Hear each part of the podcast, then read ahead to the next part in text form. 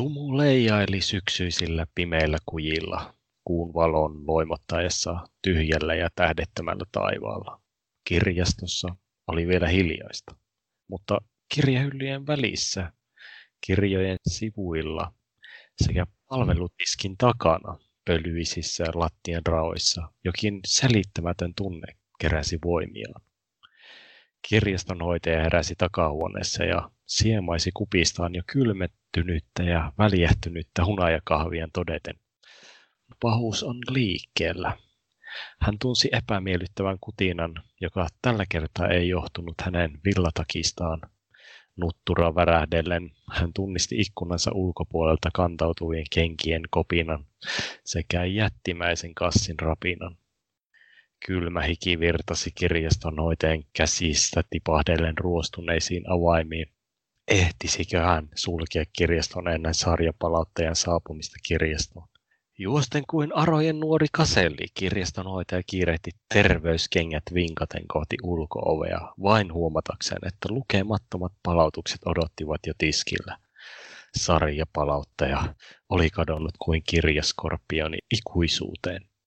Epätoivon hiipiessä kirjastonhoitajan aivolohkoihin hän otti ensimmäisen kirjan käteensä, koettaen palauttaa sen vain huomatakseen, että se ja kaikki muut 512 lainaa olivat kaukolainoja peräkylän kirjastosta ja kaikki vielä myöhässä.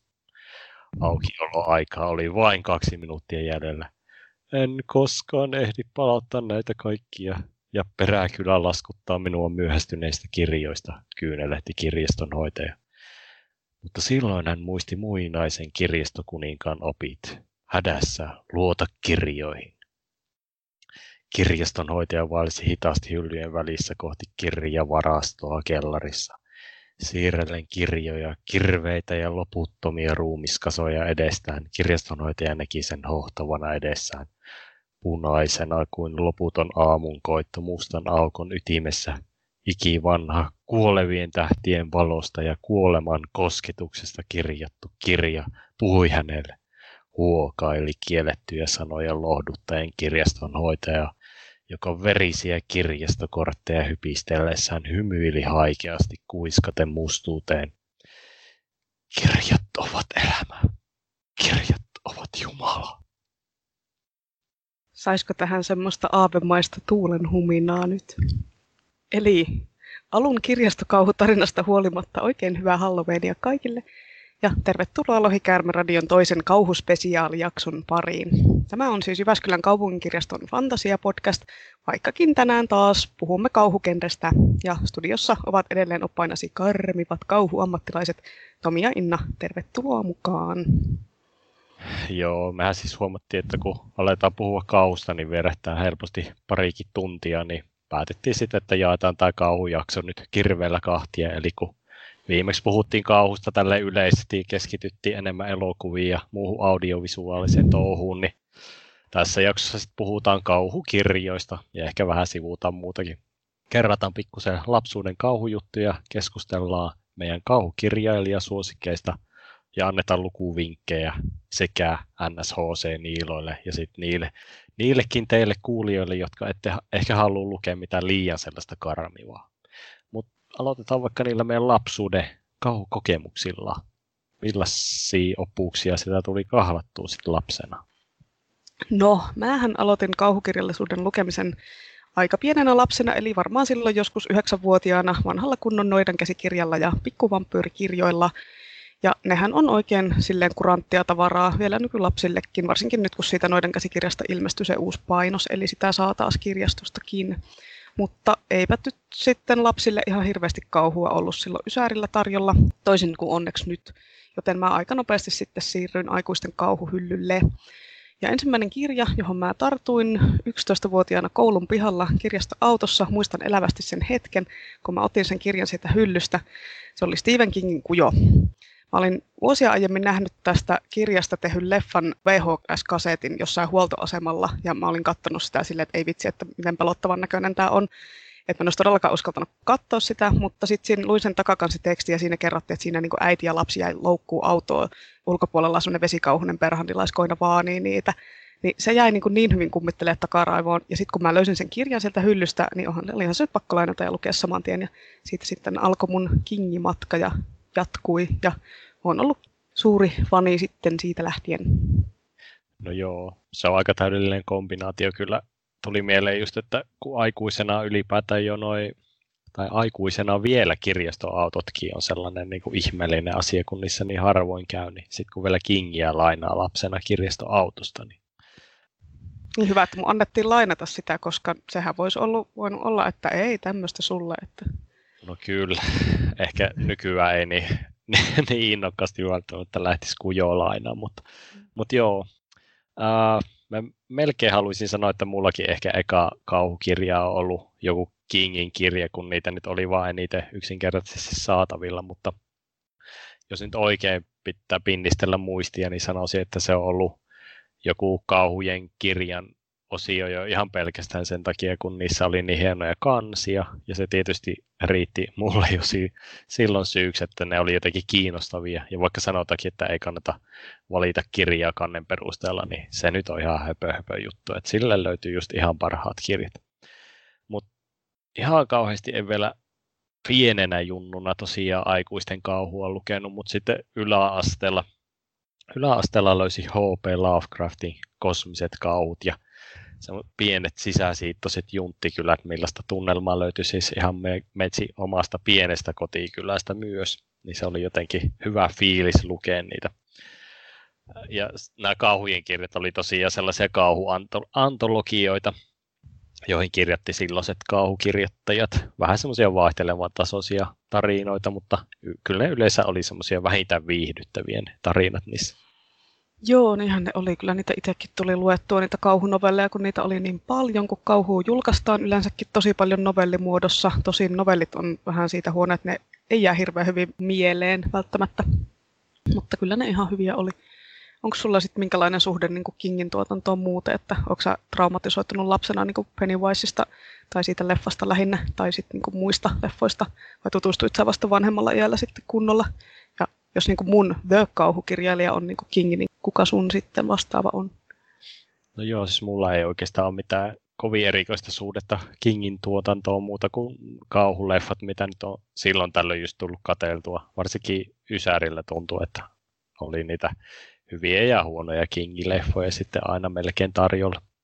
Mutta kirjoja on lukenut kyllä aina aika randomisti sieltä täältä. Lähinnä just jotain ohuita niin kuin Kärjiitä ja sitten se ennen aamunkoittoa kokoelma. Taisi olla joku semmoinen ihan mikä muistan kanssa, että sitä on lueskellut. Mutta mikä King kahlaaja en kyllä ole. Siis ihan siitä syystä, mistä olen jo aiemmin sullekin puhunut, että se Kingin kirjojen se yliluonnollinen on ihan liian semmoista sattumanvarasta minun makuun. Että semmoinen normiarkielämä ja yliluonnollisen yhdistelmä kyllä maistuu hyvin mulle, mutta Kingille se taas se yliluonnollinen kauhu on vaan monesti sellaista, että joku olento tai ilmiö vaan ilmestyy jostain ihan ilman mitään taustotusta ja piinaa sitten niitä päähenkilöitä tai jotain vastaavaa. Eli mitään semmoista järkevää mytologiaa ei niin kuin välttämättä sit sen ympärille oikein kehitellä. Sen takia mä tykkään just ehkä eniten jostain uinu lemmikistä tai vastaavista, jossa niin kuin se kauhuidea on sentään silleen niin kuin aika kohtalaisen simppeli ilman jotain mystistä, ulkopuolista, yliluonnollista kauhua. Että se kauhu sitten löytyy kuitenkin, että on taustotettu jotenkin osaksi sitä meidän tai sitä kirjan maailmaa. Eli kyllä mä niin kuin Kingin yli sit yleensä valkkaan minkä tahansa muun semmoisen kiinnostavan kirjan. Mulle taas ne isoimmat kauhukirjailijat on sitten tietysti tämä lyömätön kombinaatio, eli aiemmin mainittu Lovecraft ja sitten taas lihaisan kauhun kuningas Clive Barker, joka on sitten ihan niin kuin omissa tarinoissa yhdistelee enemmän just sellaista meidän arkimaailman juttuja sellaisiin helvetillisiin kauhuihin semmoisella nyrjähtäneellä tavalla. Jotenkin yllättävää, kun sä sanot tolleen kuitenkin, en ajattelisi, että tämmöinen Lovecraft-fanipoika sanoo, että mystinen, ulkopuolinen, yliluonnollinen kauhu. No, eihän se toimi yhtään.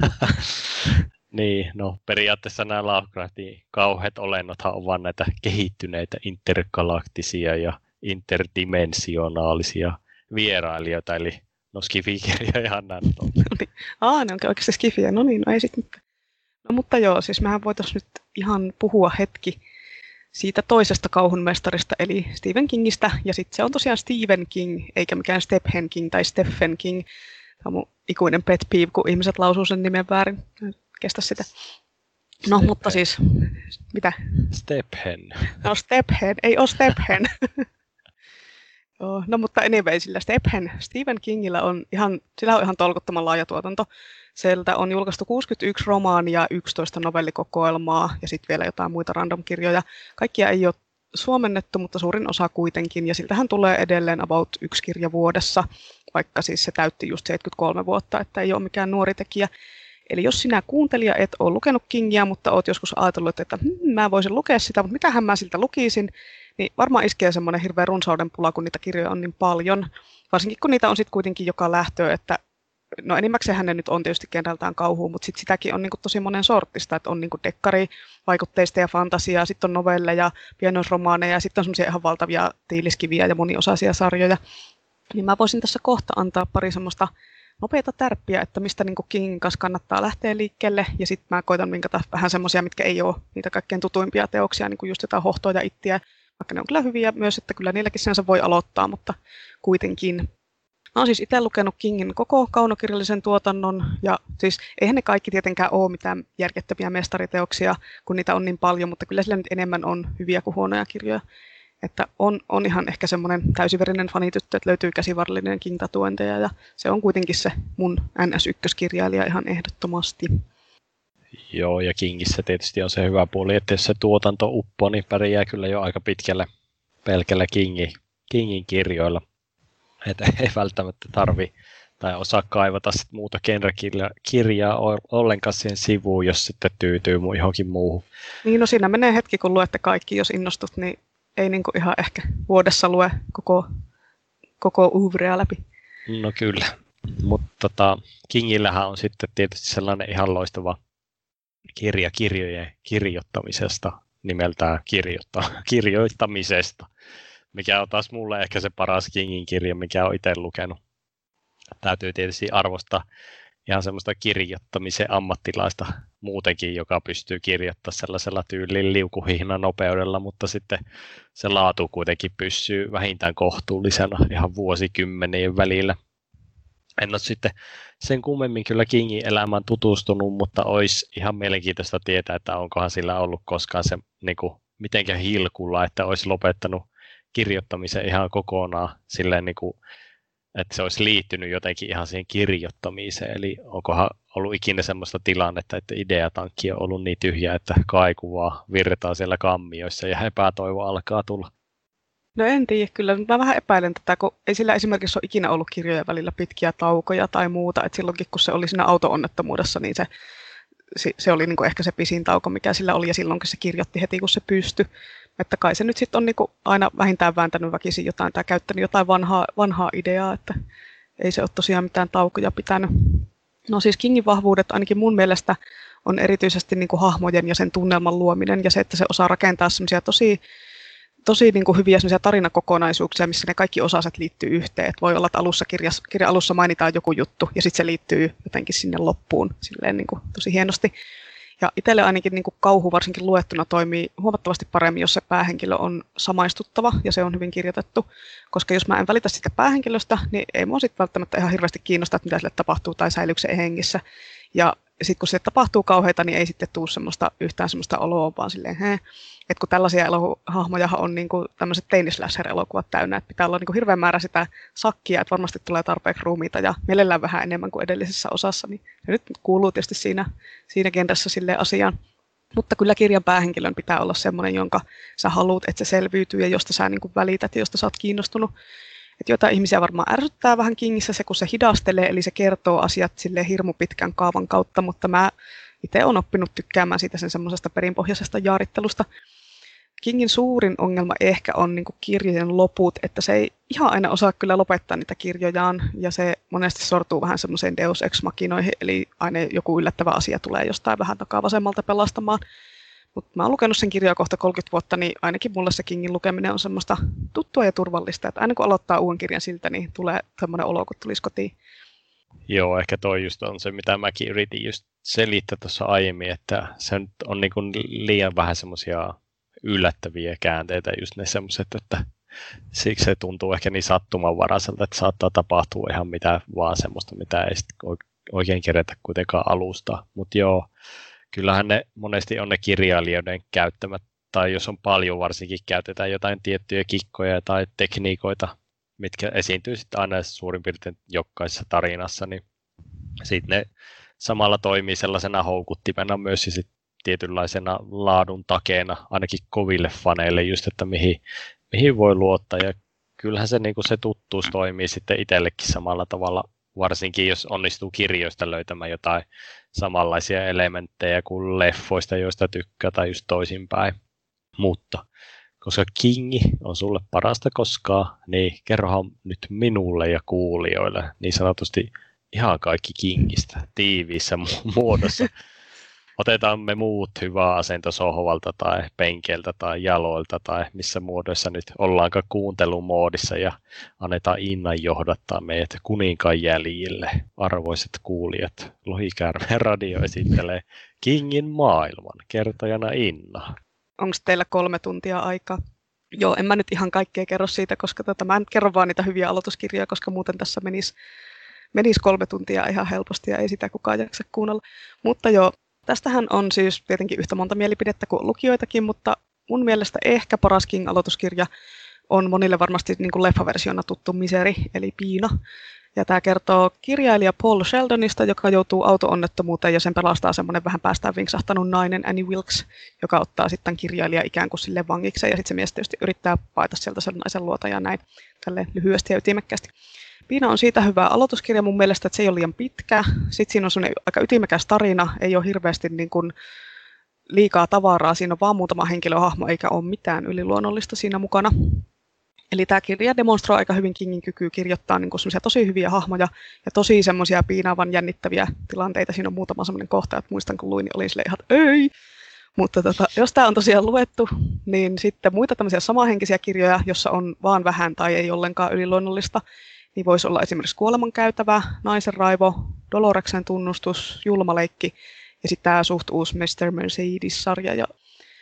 Ja jos haluaa sitten Kingiä sille aivan täysin ilman kauhua, niin sitäkin löytyy. Tosin tämä on vähän epäloogisesti suomennettu, koska tämän kokoelman nimi on Kauhun vuodenajat. Siinä on 4 tarinaa, se on semmoinen pienosromaanikokoelma, mutta se ei kuitenkaan niin kuin ole hirveän pelottava. Et sen pohjalta on tehty menestyselokuva Shawshank Redemption, Stand By Me ja Apt Pupil, jotka ei sitten kuitenkaan ole mitään kauhuleffoja todellakaan. Eli näitä tarinoita voin kyllä suositella aloituskirjoiksi, ne ei ole myös kauhean pitkiä. Ja sitten voin ihan sanoa, että se kokoelman 4. tarina on semmoinen, että sen voi ihan skipata, siitä ei jäänyt teille mitään mieleen. No joo, toi on hyvä toi kauhuvuoden ajat, mutta kai se kauhu on niin kuin, että sillä myyvää sitten, että hei, katsokaa kauhua. Niin. Mutta joo, siis piinaavuus olisi kyllä sellainen, mitä itsekin käyttäisi ihan vaivattomasti näistä Kingin kauhusta, sellainen hiljalleen hiipivä ja kasvava kauhu toimii kyllä aina. Joo, Kingi kyllä rakentaa aina, lähes aina ne tarina-aloitukset aina silleen kunnolla, ennen kuin aletaan tuomaan kauhuja kehiin. Et yleensä siinä on joku juttu siinä alussa, just niin kuin Itissä esimerkiksi on se Georgin kuolema, ja sitten mennään aina normielämään. Siinä niin kuin otetaan se lukija mukaan siihen tarinaan, sitten ruvetaan rakentaa, ja sitten vasta tulee sitä kauhua myöhemmin. Mutta joo, jos haluaa sitten vähän semmoista yliluonnollisempaa meininkiä, niin mä suosittelen tämmöistä aika lailla paitsioon jäänyttä teosta nimeltään Bag of Bones, eli se on suomeksi Kalpea aavistus. Tässäkin on kirjailija pääosassa, semmoinen kuin Mike Noonan, ja se vaimo on just kuollut, joten se vetäytyy pikkukylään sen kesämökille asumaan, ja sitten se koittaa siellä toipua sitä vaimon poismenosta, ja samalla yrittää parantaa sen writers-blokkia, mikä tämä nyt sitten onkaan suomeksi tyhjän paperin kauhu tai joku. Mutta siellä mökillä alkaa sitten tapahtua kaikkea kummia, eli jääkaappimagneeteista muodostuu viestejä itsekseen, ja se Mike alkaa nähdä näkyjä ja omituisia unia. Ja tarina ytimenä on aika semmoinen hyvin perinteinen kummitustarina, missä kuolleet yrittää sitten kertoa eläville jotain. Tämä oli mun mielestä tosi karmiva kirja niin kuin tunnelmaltaan, vaikka ei tässä ole semmoista mitään hirveätä mörköä. Ja tässä oli taas hyvin vahvasti läsnä just se Kingin paljon käyttämät elementit, eli joku tämmöinen pikkukaupunki ja sen asukkaiden keskinäiset kränät ja muut suhteet. Ja sitten kirjailija, päähenkilö ja sitten on niin kuin menneisyyden traumat, mitä käsitellään. Ja muita sitten tämän tyylisiä voisi olla esim. Lisin tarina ja Duma Key, jotka on myös todella hyviä. Sitten mä voisin suositella vielä fantasian ystäville. tämmöistä Kingin yhdessä Peter Straubin kanssa kirjoittamaa kirjaa kuin Talismaani. Se yhdistelee niin kuin fantasiaa, kauhua ja seikkailua. Kirja kertoo semmoista nuoresta Jackista, joka hoivaa sen vakavasti sairasta äitiä, ja sitten yhtenä päivänä se Jack kuulee semmoisesta toisesta ulottuvuudesta, josta voisi löytyä niin kuin maaginen talismaani, jolla se äiti voi parantaa, ja sitten lähtee sinne territoriot-nimiseen ulottuvuuteen sitten etsintäretkelle. Tämä on tämmöinen hyvin perinteinen fantasiaseikkailutyylin, tämä tämmöinen nuoren päähenkilön kasvutarina, että etsitään taikaesinettä ja taistellaan suurta pahuutta vastaan. Sitten tälle on myös olemassa jatko-osa, jonka nimi on Pimeyden talo. Se sijoittuu vuosia myöhempään aikaan, mutta se ei sitten ole myös sitten fantasia ollenkaan, vaan siinä jahdetaan sarjamurhaa. Ja Talismaani on tosi hyvä, mutta sitten se Pimeyden talo on vielä parempi. Se pääsee jopa mun top 10 Kingin parhaat listalle, mutta että siitä voi niinku kunnolla nauttia siitä Pimeyden talosta, niin kannattaa lukea ensin toi Talismaani. Sitten toinen Kingin suositeltava fantasiakirja on semmoinen kuin Lohikäärmeen silmät. Tämäkin on jäänyt ehkä vähän tuntemattomaksi suurelle yleisölle, varmaan siksi, että tästäkään ei ole tehty leffaa. Siinä on kaikki niin kuin fantasiakirjallisuuden perusainesosat mukana, eli siellä on kuninkaat ja prinssit ja pahat velhot ja lohikäärmeet, ja siinä ei sitten ole kyllä kauhua oikeastaan ollenkaan, eli täysin pätevää luettavaa kaikille fantsufaneille, vaikka se nyt kirjastossa onkin kauhuhyllyn taittu laittaa. Ja jos jotakuta nyt kiinnostaa, niin mun top 3 Kingin kirjat on se, Uinu lemmikkini ja 221163, ja lisäbonuksena tietysti vielä koko Mustatornisarja. Se on vähän niin kuin kokonaisuus, ei sitä oikein voi erotella osin. No siitä 3 ja 7 on parhaat osat, mutta kuitenkin. Ja top 3 huonoimmat Kingin kirjat mun mielestä on Unen seppaa ja Kolkuttajat ja Rususen uni. Kyllä. No täytyy sanoa, että kyllähän tässä jo pahimpaa Kingin puutostilaa löytyy aika paljonkin vinkkiä. Mulle tietysti osa näistä on jo tuttuja ihan leffapuolelta ja tuosta kalpeista aavistuksesta tuli just mieleen, että olikohan tämä just nyt se Kingin omakohtainen kertomus, kun alkaa ideat kirjoihin loppumaan ja ainoa keino palauttaa inspiraatio on mennä jonnekin vuoristomökille kalsarit jalassa fiilistelemään, mutta toisaalta tuli sitten mieleen taas noista aaveista, jotka yrittää kertoa niin kuin eläville jotain viestiä, niin se olisi jotenkin traagista, että ne aaveet yrittää vaan selittää jotain kauppalistaa sulle silleen, että osta juustoa, mutta se kuitenkin tuntuu sitten niistä elävistä sille hirveän pelottavilta ja ne haamut yrittää vaan silleen, että no sä et muistanut ostaa maitoa kaupasta. Oi vitsi, olisipa tämmöinen haamu, kun aina unohtaa itse ostaa kaikkea mahdollista. Jep, mutta tietysti itse pelkää vaan kauheasti. Mutta joo, siis Unen sieppaja oli siis leffanakin ihan kauhean huono, että ihan pätevä on tuo top 3 lista, huonot ja hyvät. Niin ja siis tässäkin välissä pitää sanoa, että Maissilapset on mulle ehkä se yksi parhaista King-tarinoista ihan kirjana ja leffana. Ja sitten se stand-alone-versio kirjana on kyllä ihan top 1 suosikki mulle nuorten vinkkauskirjoista. Mutta joo, Maissilapsissa on taas tätä junttikauhua, mikä on mulle ihan hunaajaa. No itse asiassa se Kalpeen aavistuksen mökki perustuu Kingin oman kesämökkiin ainakin, eli ehkä tämä kertoo siitä. Ja siis jo Unen seppä oli aivan hirveä kirja, en voi suositella. Se oli mun, kun mä luin Kingin koko tuotannon, niin se oli niinku se viimeinen, minkä mä olin jättänyt viimeksi. Se oli aivan kauheata väkisin lukemista, mutta olisi pakko lukea, että voi sanoa lukeneensa kaikki. Mä noita Maissilapsia en ole koskaan kattonut sitä leffaa, mä oon kyllä lukenut sen tarinaa, että varmaan pitäisi tämäkin vääryys korjata, että kyllähän se oikein toimiva tarina on. Miten kirjallisuuspuoli sitten muuten? Onko sulle millainen kauhu siellä, että onko se samoja ratoja menee kuin leffapuolella vai ihan erilaista? No joo, siis leffapuolelle into noihin avaruuden ja kauhuyhdistelmä on mulla ihan selkeästi lähtöisin sieltä Lovecraftin kosmisten kauhujen puolelta just, että tämmöiset muinaiset avaruuden jumalat ja muut mielipuoliset tähtitarhojen asukit, jotka sitten herättää niinku ihan jo pelkällä olomuodollaan sit pientä hulluutta. Ja niissä näkijöissä ja kokijoissa on niinku jo ideana jotain sellaista, että ei sitä oikein voi kuin tykätä. Ja onhan ne tarinat silleen kuitenkin aika uniikkeja, jos ajattelee vielä siltä kantilta, että ne on kirjoitettu jo yli 100 vuotta sitten. Että on siinä ollut ihan hyvää mielikuvitusta ja sille jotenkin moderni olosta kuitenkin. Monet on sitä mieltä taas, että nämä Lovecraftin tarinat on sille rakenteellisesti aika raskasta luettavaa pitkien lauseiden ja vaikeiden sanojen takia, mutta mä taas itse tykkään jotenkin siitä, miten tällä kombinaatiolla tavallaan niin kuin pakotetaan se lukija uppoutumaan siihen samaan fiilikseen ja hulluuteen, mihin ne tarinoiden päähenkilöt pikkuhiljaa sitten ajautuu, että semmoinen oikein raskas soutuneen tunnelma, niin se vaan tihenee sitten pikkuhiljaa. Mutta jos tykkää ylipäätään myös englannin kielestä, niin suosittelen lukemaan Lovecraftia ihan enkuksi.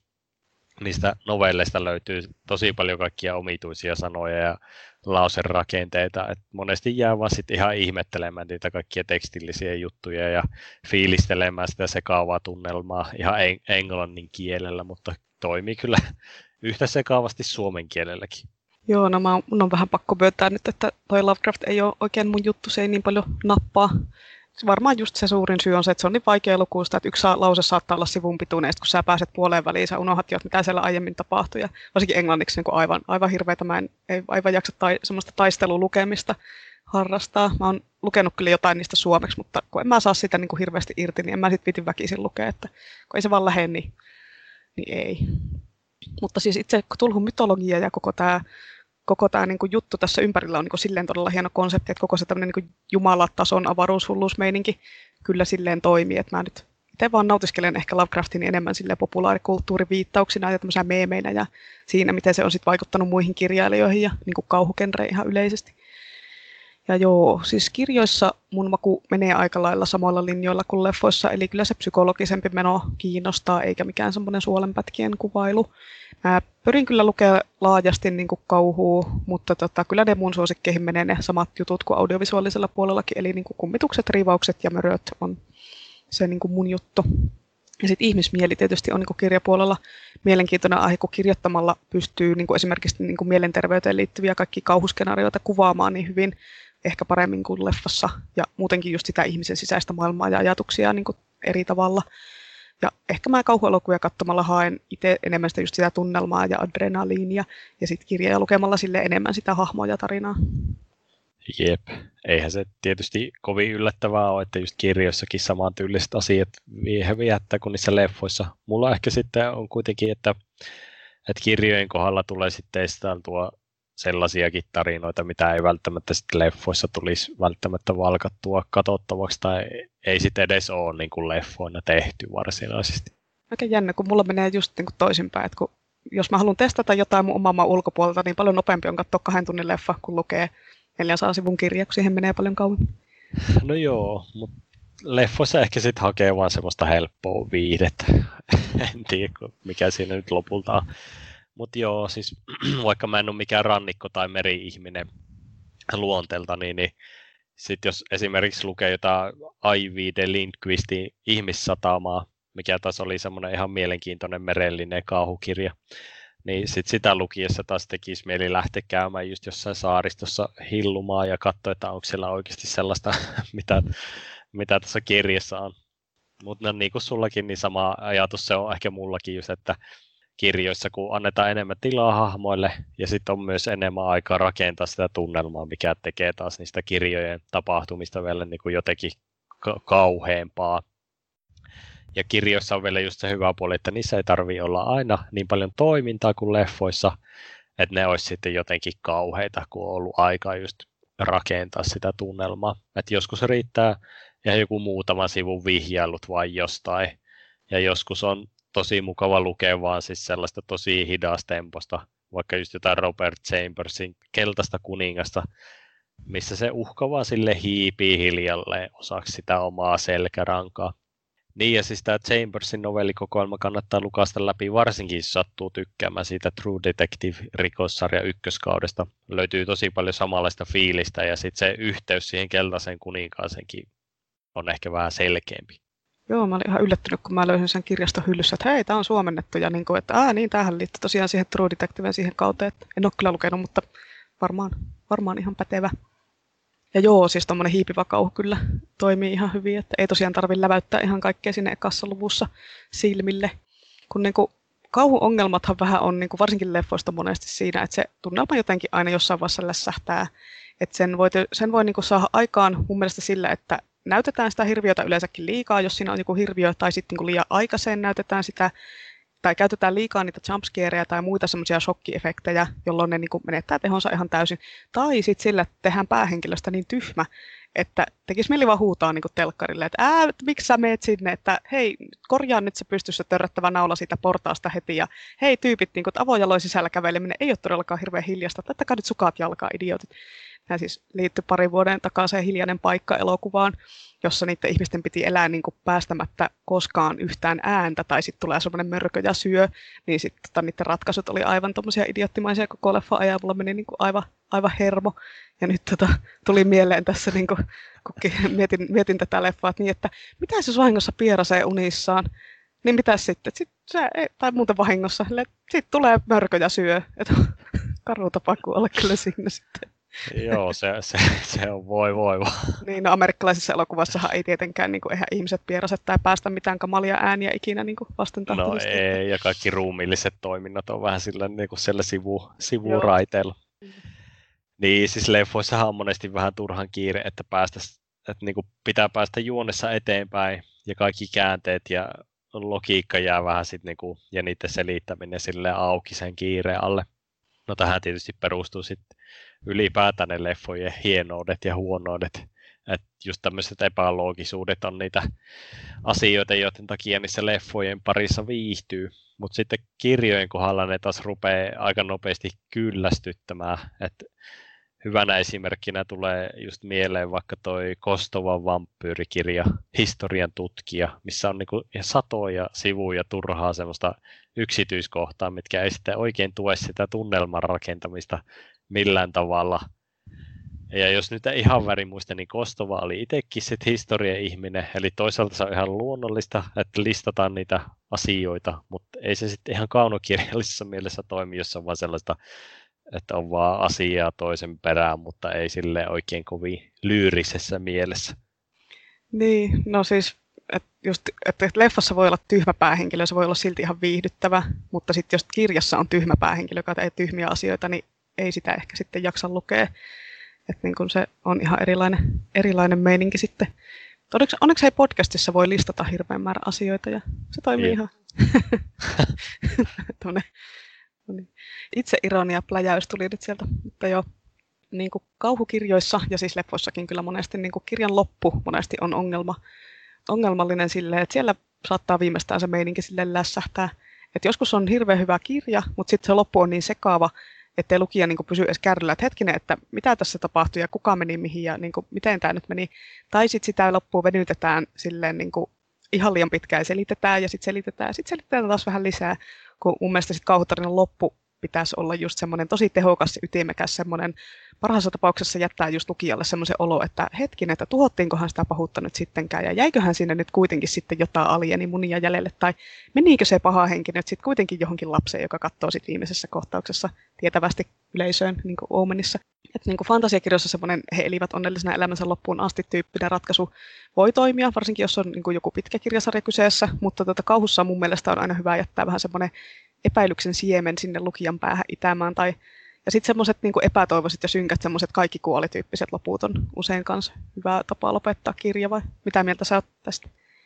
Jep, joo, siis mä otan milloin tahansa niin kauhukirjoissa kuin leffoissakin semmoisen synkän lopun mieluummin kuin sellaisen oikein tyypillisen onnellisen lopun. Et mulla on jäänyt mieleen sellaista leffasta kuin Skeleton Key semmoisena malliesimerkkinä hyvästä lopusta, ja mä tykkään muutenkin sellaista tarinankerronnassa, missä sellainen niin kuin päähenkilöiden elämää ja muita tapahtumia niin kuin alustetaan vaivalla ja sitten siitä päähenkilöstä tehdään semmoinen oikein, että jes, tämä pärjää hyvin.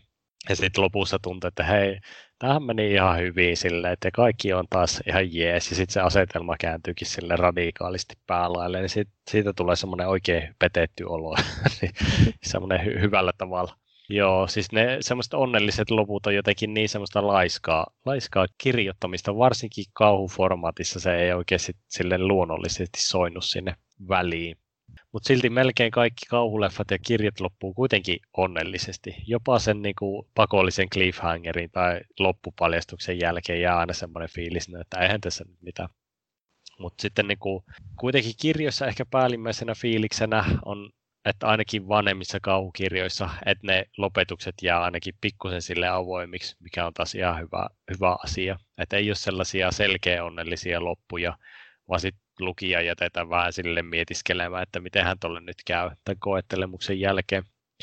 Ja ehkä kun kirjassa vietetään aikaa tavallaan niiden päähenkilöiden pääsisäisissä ajatuksia enemmän kuin elokuvissa, niin se vaikuttaa eri tavalla sit niinku ihan kokemuksenakin jälkikäteen. Mä en nyt ihan varmaan ole tästä minun tulkinnasta, mutta ehkä.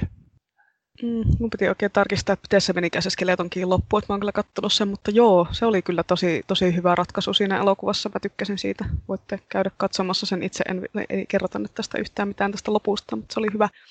Ja sekin on niin kuin hyvä kysymys just, että voiko kauhutarinan loppu oikeasti olla ikinä onnellinen, kun kuitenkin sitten ne ihmiset, jotka on selvinnyt sieltä kauheuksista, ne Final Girlit ja ne muut ihmiset, niin ne on kyllä varmasti traumatisoitunut loppuelämäkseen, että jos niin kuin miettii, kun kauhuelokuvissa usein niiden niin kuin perheenjäsenet on kuollut, kaikki parhaat kaverit on kuollut kauhealla tavoilla ja on joutunut niin kuin näkemään ja todistamaan kaikkea hirveätä, niin ei siitä nyt varmaan selviä ihan sille olan kahoitukselle, että okei, no niin tilanne ohi, että olen turvassa kaikki hyviä, että varmaan tulee kyllä hirveät PTSDt ja muut vastaavat. Eli vaikka niin kuin se leffa loppuisi onnellisesti, niin sanotusti onnellisesti, niin kyllä ne hahmot silti jää niin kuin kärsimään niistä kokemuksista se lopputekstin tai viimeisen kirjan sivun jälkeen niin kuin aika rankasti. Mikä sun pelottavin lukukokemus on ollut, jos palataan tälleen tänne kirjojen maailmaan? Niin onko joku kirjan jälkeen ollut sellainen olo, että ei vitsi, että nyt ei kyllä tee meille sammuttaa valoja yöksi? No jossain shokki- tai creepy-lehdessä tai jossain vastaavassa kauhumagasineessa oli joku sen tyylinen tarina, missä joku hirviö tai demoni aina jotenkin vaihtoi silleen oman nahkansa sen uhrin kanssa, että se oli vaan niin visuaalisesti sille häiritsevän näköinen, kun se tyyppi jotenkin uppoutuu aina siihen ihmiseen sisälle. Vähän niin kuin jokissa, kun se sulanee, se iso voinpalasee. Niinku, kirjojen kanssa ei ehkä saa samanlaista fiilistä kuitenkaan, kuin just jos on mukana sellainen joku visuaalinen ärsyke. Et siinä mielessä sarjikset on just hyvä yhdistelmä kuitenkin kirjallisuutta ja elokuvaa, kun saa periaatteessa molempien hyvät puolet, tietysti ilman ääntä. Ja vanhoissa sarjakuvissa oli vielä monesti sellaisia ihan pikkunäppäriä juoniakin, vähän semmoisia kirjamaisia juonia just.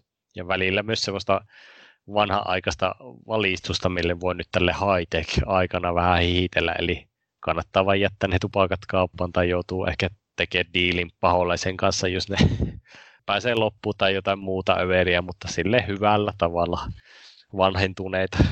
Joo, kuulostaa ihan mielenkiintoista tämä tarina. Että joo, siis sarjiksethan kyllä toimii kauhuna myös, kun niissä nyt sinänsä ei voi olla mitään semmoisia jumpscareja, mutta siinä se visuaalinen ärsyke on kuitenkin mukana, että jotain silmäkarkkia kuitenkin. Mä joudun nyt ehkä paljastamaan, että mun kaikkein kammottavin kirjakokemus ei ole kyllä kauhukenrestä, vaan se on jännityshyllystä. Koska mä luin yhtenä kesänä vuosia sitten koko Jo Nesbøn siihen asti sen tuotannon, ja mä aloitin sen sarjan keskeltä kirjalla nimeltä Lumiukko. Ja siinä oli semmoinen aivan hirvittävällä tavalla ihmisiä tappava sarjamurhaaja, ja siinä oli niin kuumottavia kohtauksia, että kun mä sain sen kirjan luettua sille yömyöhällä, niin oli pakko nukkua valot päällä, vaikka oli kesä, se oli aivan hirveätä. Ja seuraavana yönäkään en vielä uskaltanut olla ilman valoja, että se oli kyllä ihan hirveätä, kun pelkäsin siellä yksinään siellä huoneessa. Ja sitten sama efekti oli pari vuotta sitten, kun mä luin Michelle McNamaran sen Katoan yön pimeyteen -kirja, joka kertoo Golden State Killer-nimisestä, siis ihan oikeasta sarjamurhaajasta, joka saatiin kiinni vasta tuossa muutama vuosi sitten. Et vaikka mä asutaan 3. kerroksessa, niin mun oli pakko käydä tarkistamassa, että parvekkeen ovi on kiinni ennen kuin mä menen nukkumaan. Se oli niin kuin jotenkin sellainen ihana hirvittävä lukukokemus.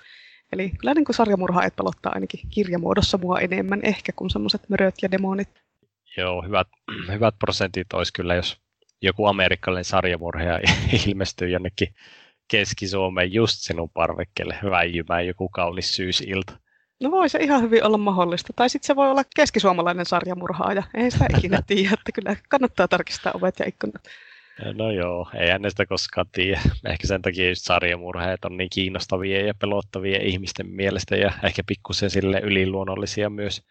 Mulle itselle ehkä Jack the Ripper on varmaan semmoinen ainoa sarjamurhaaja, mikä tapausta tulee ihan silleen epäsäännöllisesti seurailtua just sitä mukaan, kun uusia tutkimuksia ja kirjoja julkaistaan. Ja tuosta Jack the Ripperistä on muuten tehty ihan semmoinen tosi loistava sarjakuva-adaptaatiokin nimeltä From Hell, eli Helvetistä, joka sitten käsikirjoituksesta vastaa sarjakuvaa alan legenda Alan Moore.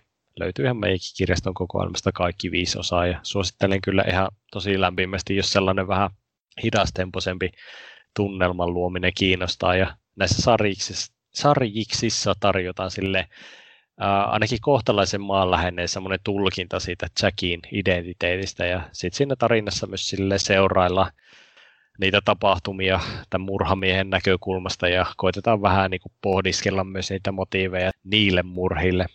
Mutta sitten tämä From Hell-leffa taas, missä Johnny Depp on pääosissa, niin se perustuu silleen pintapuolisesti näihin sariksi. Ja miten niin kuin 90-luvun loppupuoli ja toi 2000-luvun alkupuoli, tuntuu, että kaikissa leffoissa oli Johnny Depp pääosissa. Niin.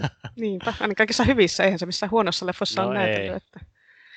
No, joo, mua kiinnostaa ehkä vähän sille modernimmat true crimeit, noin niin kuin 70- ja 80-luvun sarjamurhaajat, että ei ole toi Jack the Ripperin tapaus itselle niin tuttu, että onhan se ihan kiinnostavaa. Anyway.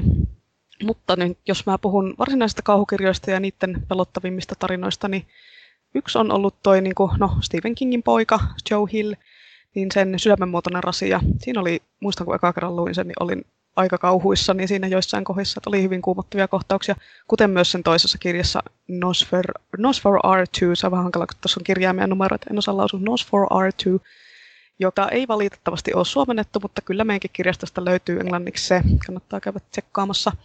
Sitten yksi mun suurimpia tämmöisiä uusia kauhukirjailijasuosikkeja nykyään on ehdottomasti Grady Hendrix, jolta tosin on suomennettu vaan se horror story, jossa ollaan niin sanotusti kauhujen ikeassa.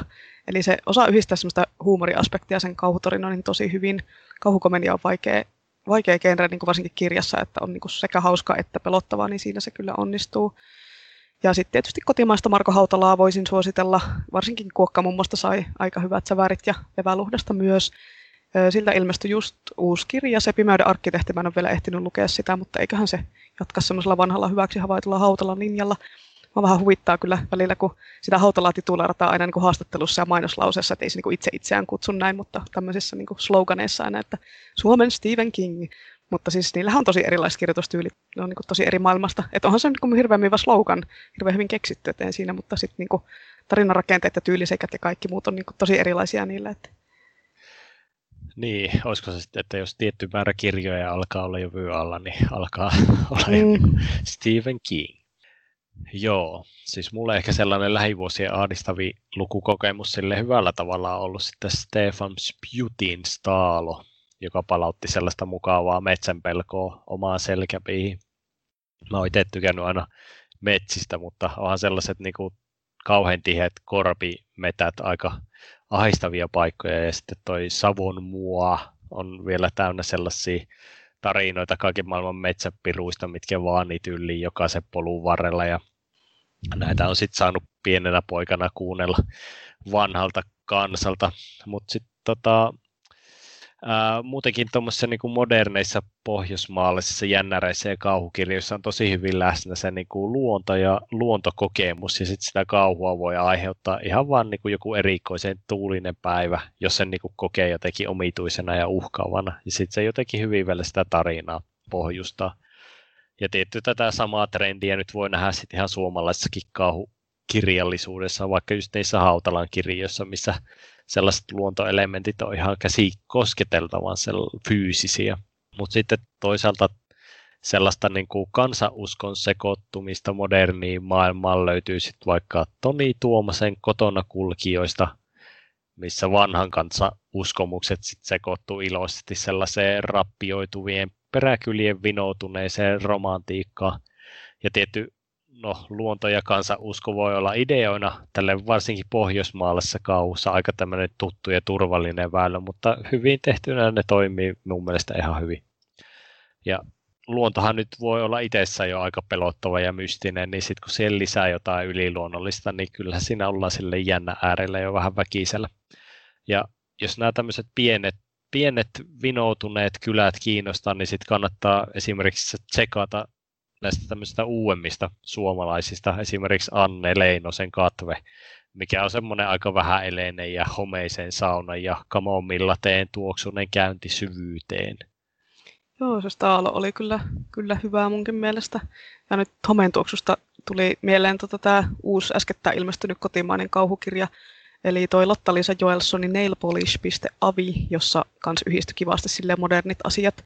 Eli niin kuin kammottavat internetvideot ja sitten semmoinen muinainen meininki semmoisen vanhan rähjäsen talon ja sen arvoitusten merkeissä. Siinä oli mun mielestä semmoiset hyvät semmoiset niin kuin Aasia-kauhuvipat myös, että jos tykkää sellaisesta, niin kyllä kannattaa lukea se.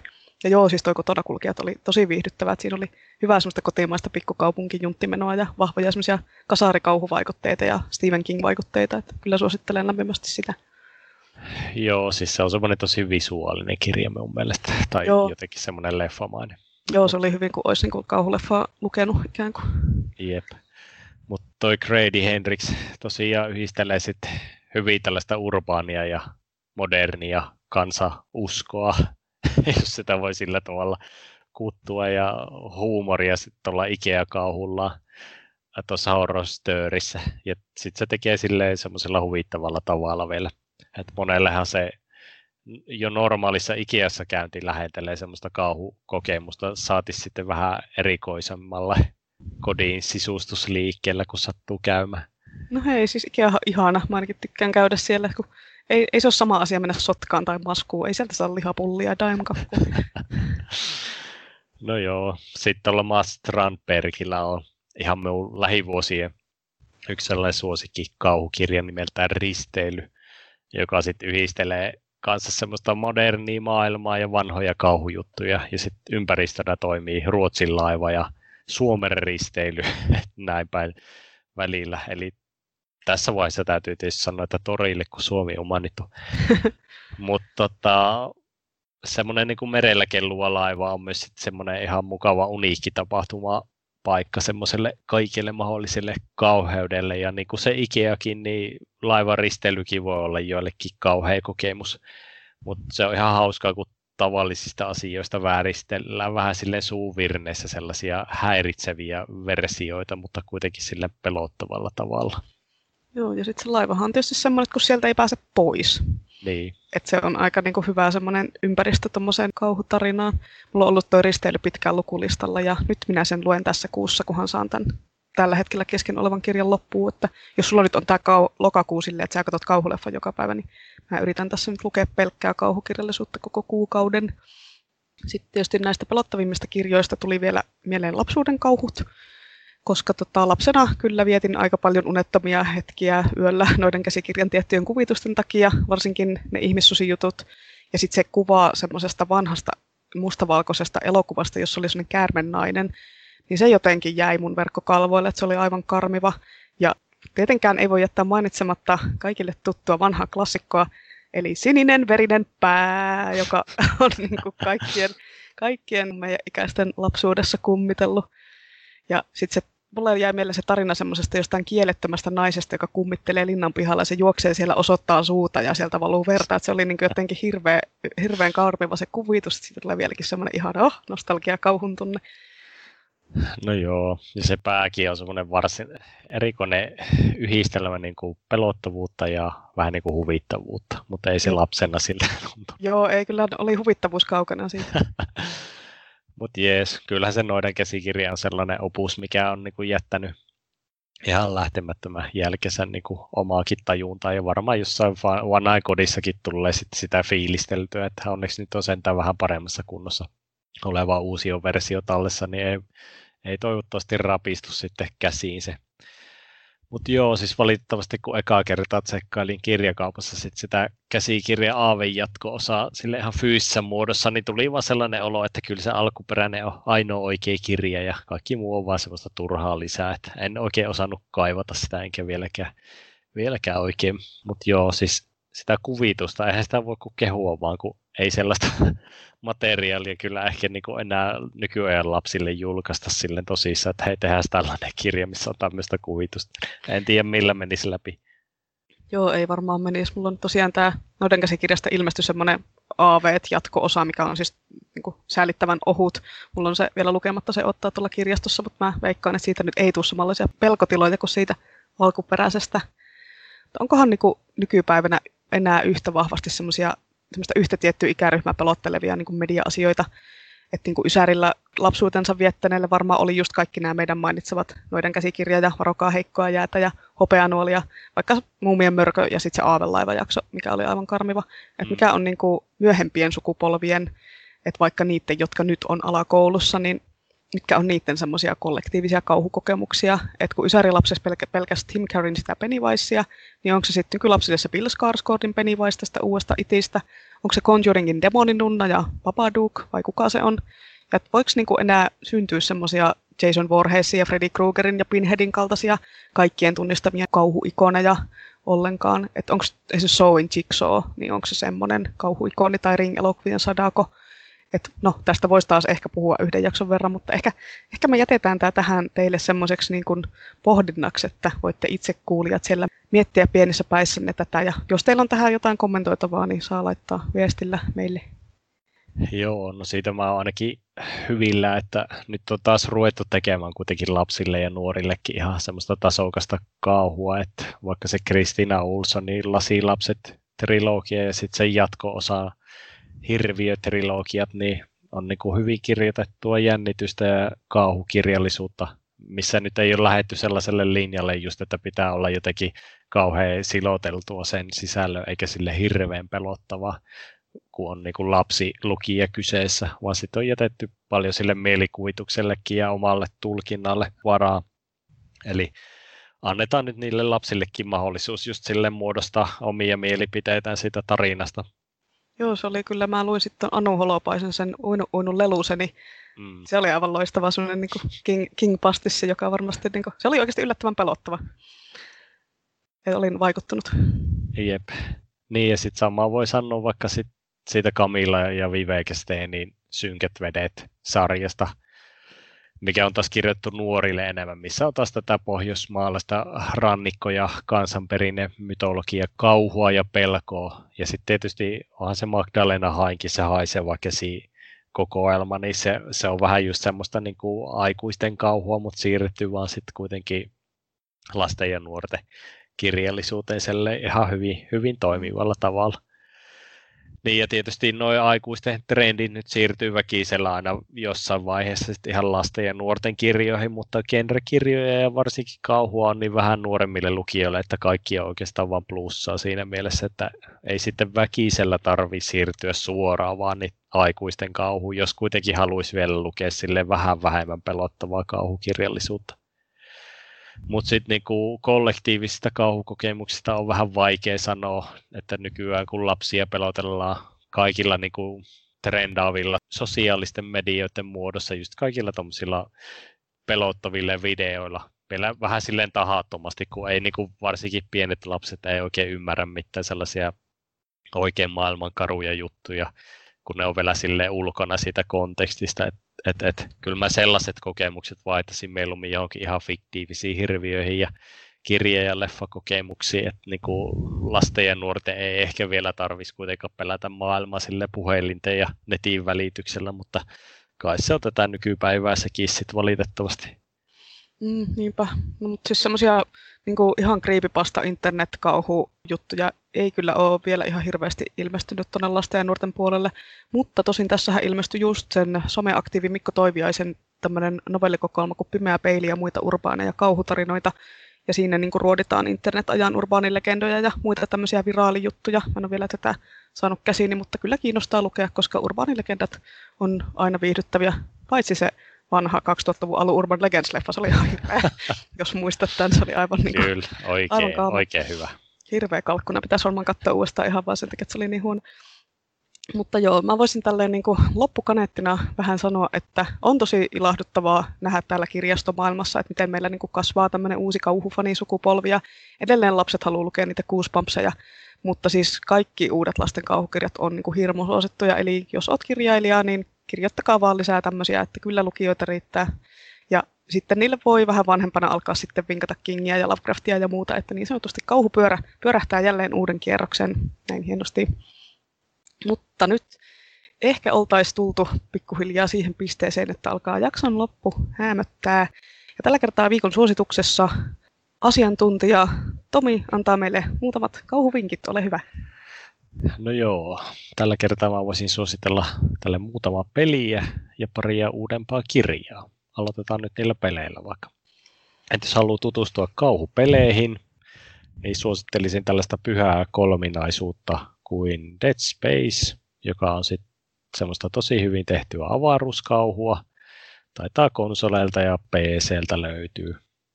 Ja sitten sellainen kuin Silent Hill, joka edustaa taas tällaista sulkeutunutta pikkukylä-kulttikauhua.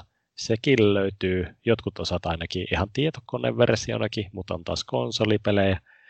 Ja sitten vanha kunnon Resident Evil-sarja, joka on tämmöistä perinteistä zombiviidettä, ehkä vähän semmoisella japanilaisella action-vivahteella. Meidän kokoelmasta löytyy sitten noita, vaan noita Resident Evileitä, remakeja ja leffoja, taisi olla jotain mangojakin, mitä nyt nopeasti vilkuilin tuolta meidän tietokannasta. No niillä pääsee kuitenkin alkuun, ja sitten nämä Dead Spaceit ja Silent Hillit kyllä saa melko vaivattomasti nykyään käsinsä monien väylien kautta, jos ne kiinnostaa. Mutta sitten muutama kirja. Jos nyt sattuu olen niin pahasti käynyt, että kaikki Lovecraftit on jo luettu ja haluaisit laajentaa tätä Cthulhu-mytologiaa, niin käyn lainaa semmoinen kuin August Derlethin Cthulhun jäljet. No tämmöiselle True Lovecraft-harrastajalle tämä on ihan tämmöinen epäpyhä laajennuslaitos, mutta kyllä tämä Derleth ja muut kumppanit tarjoaa ihan muutamia hyviä semmoisia toimivia lisäyksiä sitten tähän avaruuskauhusaakaan. Ja sitten jos sulle on tuttu semmoinen konsolipeli kuin The Last of Us, niin saatat tykätä myös sellaista Tuomo Jäntin kirjasta kuin Verso, joka tarjoaa sitten semmoista vihertävää luontokauhua, vähän semmoista niin kuin apokalyptisessä settingissä. Eli ota hyvä asento sohvalla ja asetut vaan kasvien kasvualustaksi. Ja sitten viimeisenä voisi suositella sellaista kuin Glen Duncanin ihmissusitrilogia. Ja jos tätä nyt haluaisi jollain tavalla kuvailla, niin ehkä parhaiten voi vaan todeta, että tämä on sitten semmoinen Twilight-sarja aikuisille. Mutta eikö 50 Shades ollut se Twilight-sarja aikuisille? Ainakin se perustuu siihen. Tai sitten se J.R. Wardin se kolmen tikarin veljeskunta, mistä ne taittiinkin puhuu joskus aikaisemmin. Jep. Tosin kyllä mun mielestä paras paranormaali romantiikka on ehdottomasti Charlaine Harrisin Suki Stackhouse-kirjat. Just semmoista täydellistä hömppäviihdettä kauhuvivahteilla kyllästettynä. Eli tämmöinen nopea viikon suositus tuli nyt multakin. Mutta nythän se olisi taas jälleen puujalkavitsipalstan aika. Sulla ei varmaan ollut mitään kauhuvitsiä mielessä, kerronko minä, vai keksitkö tässä loppumetreillä jonkun? Anna palaa. No, tämä vitsi toimii vähän paremmin kirjoitetussa muodossa, mutta no, here goes. Miksi Stephen King ei voi koskaan muuttaa pois sen kotiosavaltiosta? No, ei ole kyllä mitään haju. No, siltä menisi maine. No niin. Joo. No, tämä nauratti jopa hetken. No oothan sä kuullut tuon ennenkin. Ei tämä nyt ollut mikään uusi juttu. Joo, kyllä toi on ehdottomasti mun paras niin tämmöinen kirjallisuusaiheinen puujalkavitsi, mikä mä oon itse keksinyt, että sain sen vihdoinkin käyttää jossain julkisesti. Kyllä, siitä kannattaa olla jo ihan ylpeä. Kyllä minä olen. Niin, no olisikohan tässä nyt jauhettu ihan tarpeeksi näistä kauhuasioista. Voidaan sitten palata ensi jaksossa taas jälleen tutun ja turvallisen fantasiakirjallisuuden pariin. Vai palataanko? Onko tässä taas vielä tämmöinen lopun twisti, että ei, tulee vielä kolmas kauhu. No ei tule oikeasti. Kyllä tämä nyt olkaa olla tässä. Niin, no toivottavasti nämä jaksot nyt ei ollut liian pelottavia. Ja tietysti toivottavasti myös viihdyitte aiheen parissa. Tuttuun tapaan meille saa lähettää palautetta joko ihan Instagramissa, josta meidät löytää ihan Lohikäärmeen radio nimellä, tai sähköpostitse osoitteeseen lohikaarmeradio@gmail.com. Joo, ja ensi jakson myötä sitten palataan taas normaaliin julkaisuaikatauluun, eli uusi jakso tulee pihalle aina kuun 15. päivä, ellei nyt tapahdu mitään ihmeitä. Mun piti mainita tämä jo ekassa jaksossa, mutta oho, mä unohdin ihan täysin. Eli jos sä oot ottanut jaksoja 2 viikon välein, niin pahoittelemme syvästi. Tämä julkaisutahti on harventunut yhteen jaksoon kuussa nytten, koska meidän on valitettavasti pakko tehdä kirjastossa muitakin hommia kuin pelkkää podcastia, vaikka niin mukavaa kuin tämä onkin, niin ei kerkeä tehdä kuin 1 jakson kuukaudessa. Jeps, mutta se on sitten moroja ensi kertaan ja pitäkää moottorisahat terävinä. Hei. Heippa. Hei.